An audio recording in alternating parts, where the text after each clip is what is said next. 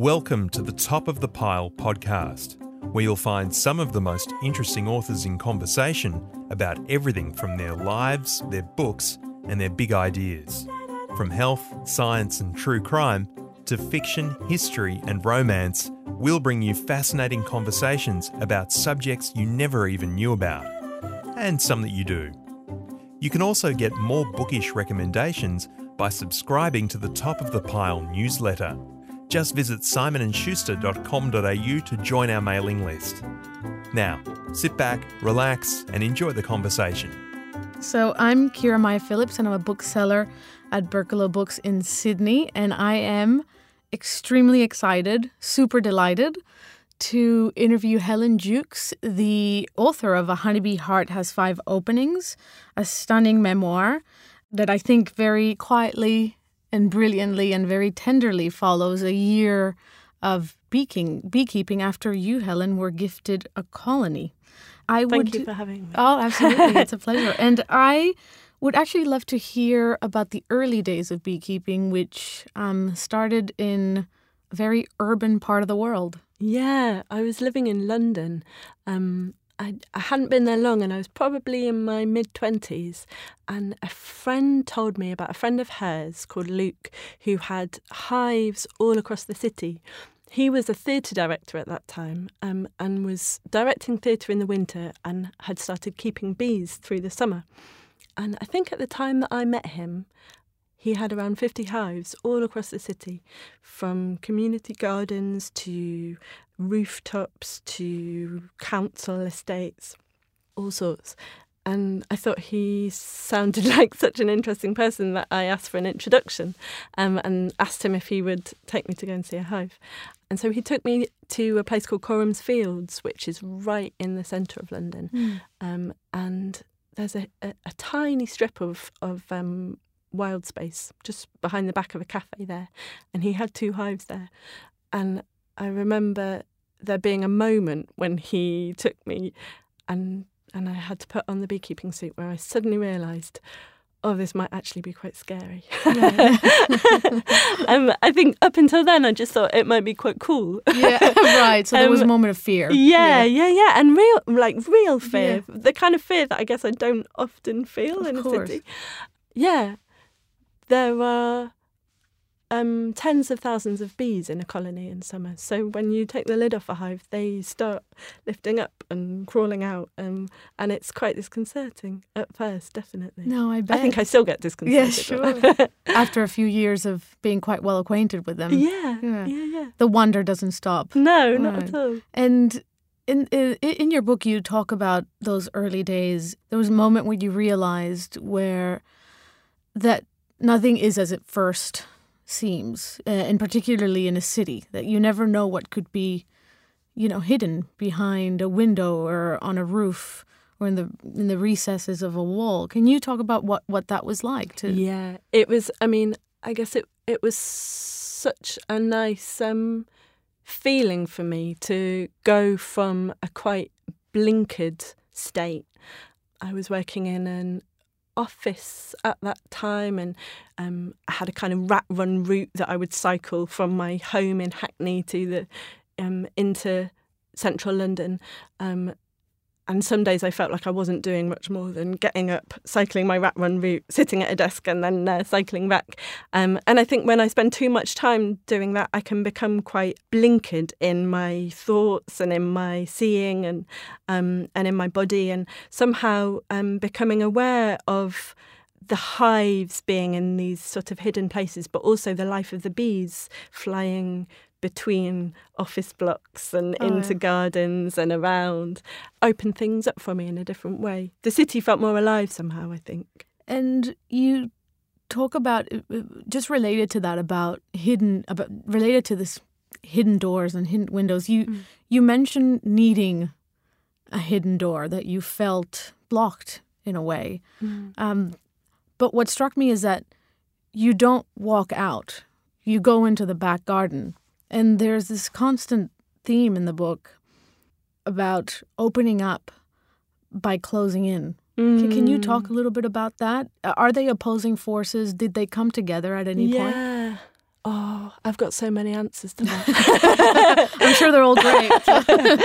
um, I mean, I guess if I think about the sort of tradition of, of nature writing and of travel writing, quite often um, people write about going out and going to a very different space and somewhere that they've never been before and somewhere that's foreign in a way.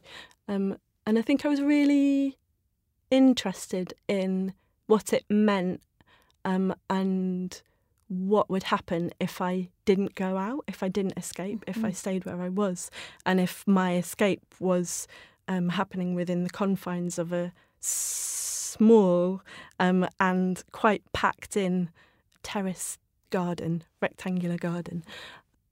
And yeah, have, uh, is that enough of an answer? I don't think I have answered. no, that's well. fantastic. Yeah, I I think it's really interesting to me, and that, and that I guess that sort of became an inquiry for the year.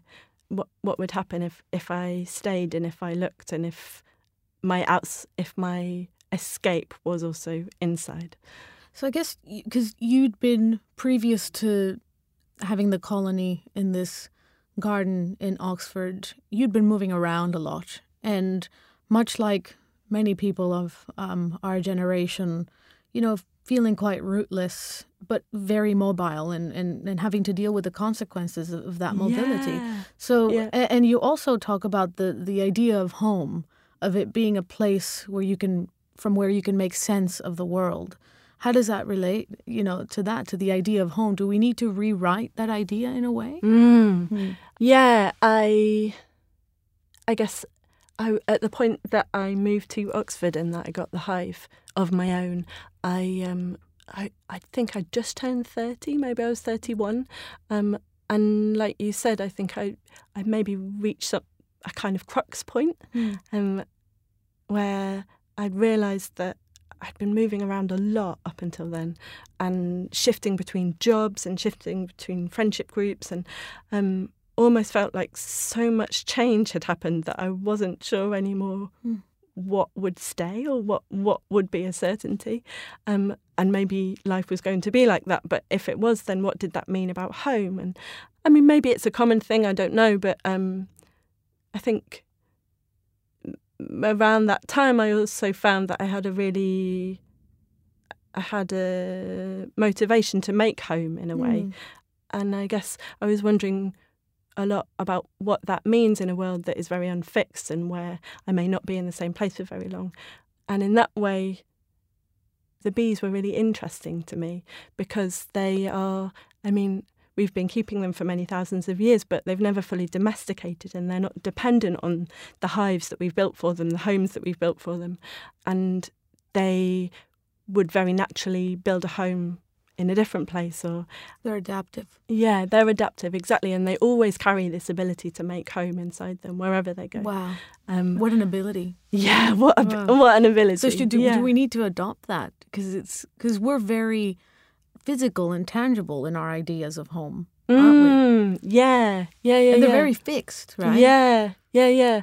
Um, I got really one of the things we were talking about before we started this interview was um, etymology, and I got really into etymology during that year. And um, one of the most earliest meanings of home is is n- not actually related to the, the house as a physical structure, but a state of being in Mm. the self. Um, and I really, I really like that. Oh, that's Yeah. beautiful. Definitely something I think we would benefit from yeah. as well. And I, eh, throughout the book, you have as a companion uh, a bee researcher, Francois Huber. Yeah. Um, I hope I'm pronouncing that right. yeah. Can you? It's a fascinating character. Can you tell us a bit about him and what did it feel like to have him as a companion throughout? Yeah. So Francois Huber was a Swiss natural historian writing in the 17th century. Um, and I think I discovered his letters in the run up to getting a colony of bees in Oxford, um, probably as a bit of a. Um, mode of evasion when I should have been learning about beekeeping, but actually was reading all kinds of other things. Um, and I found him really fascinating. He'd written long letters to a hero of his, um, another natural historian, um, and he detailed these experiments, these really amazing experiments that he made at the time. Um, and I'd been reading these letters for a while before I realised that, in fact, he was almost completely blind. He um, had an illness when he was a young man that meant that he was, yeah, almost completely, almost completely um, without vision. And yet he'd made these um, stunning discoveries about bees and about the life of the hive. And I, yeah, I became really fascinated about that. So, what does that say about observing? That it's not just about vision. Yeah, I thought I thought about this a lot, particularly because in his letters he uses the word seeing and the word vision and the word observation. He actually titles his letters "New Observations on on the Natural History of Bees." Um, wow! And so that made me think: what did seeing and what did looking come to mean for Huber? Um, and maybe it had something, maybe it wasn't just about the eyes, maybe it was something to do with attention and intent, focus, and investigation. All of these experiments were done with his assistant. And so they were in this very intimate, very close, um, intense relationship. And, and that maybe that's something to do with seeing as well. Maybe when we're brought into a relationship, we experience a different kind of looking or a different kind of attention. And there's also the sort of tactile. You talk about feeling better, mm. but emphasis on feeling, not the emphasis on better. Uh, and there's a lot of you know absolutely wonderful writing about the senses as well. And there's a point where one of your friend friends disagrees with you on whether speaking is a sense or not. Um, and and he oh, says yeah. speaking is about not what you perceive, but it's about what you put out. Yeah. But I feel like throughout the book, you you you really very successfully explore this idea. So much of what we put out is about what comes in. Mm. How did that work in the sense of what you gave to the bees, what they gave you? How do you mean? In the sense of there's there's a bit in, in, in the book where you speak about the bees not they make sounds, but mm. they also work on smell as well. So all mm. these senses coming together. Mm. Do we speak from different places? Mm. Yeah, I really like thinking about these things. Right, yeah, um, and uh, I guess I think probably for me, in a way, um, learning about the bees and becoming so fascinated and kind of obsessed in their sensory mm. worlds sort of provoked something in me to shift slightly. I think put me more in my more in my body and maybe and maybe when you're when you come into contact with a creature that sees and hears and senses in such a different way, it sort of turns your sensory world upside down mm. or skews it mm. or mm. or um, troubles it slightly. I'm not sure if, if I've answered no, the question absolutely. very well, but I guess that's the sort of effect that learning about them had on me. Wow, that's yeah. fantastic. I'd love to talk about the swarm because yeah. there's a chapter where you express fear about the about them splitting, um, and it veers off into a wonderful discussion about impermanence, mm. which is a lesson I think most humans struggle with, and it prompts, you know, pretty strong existential crises all around. Yeah. How was it to learn that about that from bees? Yeah. they seem like quite nice teachers or yeah, they would do yeah, it quite yeah, gently. Yeah, yeah. like over and over again, just amazing teachers. So a swarm, a honeybee colony swarms when it expands so much that it doesn't fit inside the hive anymore. Um, honeybees through summer will always seek to grow as, as much as possible. Um, and, and if you think about the colony as a superorganism in itself, it's, um, it's a reproductive impulse to swarm um, and split so mm. the colony will produce a new queen, which will stay in the hive, and the old queen will fly off with half of the colony to reduce the numbers down again, and then they'll start they'll start um, growing again. Um, and when I was keeping bees, I found this um, terrifying initially mm. because I'd thought that as a keeper, my role was to keep my bees mm. in place, mm. and and what did that mean if actually I was going to lose half of them? And and and yeah, it was it was a lesson in um, in impermanence and in and I guess in possibly the the fallacy of keeping. Mm. Um, that it's not about really holding on to. Really, it's a lighter, yeah, a lighter relationship. Yeah, and I I guess it's an old adage, isn't it? Sort Mm. of the impermanence of all things. But I think it's a really interesting thing to think about at the moment, um, because when we think of the environment and um, the natural world, there are many things that feel like potentially we're losing at the Yeah. moment. Um, and so, how how to think about how we can keep in a good way and in a um, not fearful way and Mm. in a caring way, and um, yeah, I think it's interesting.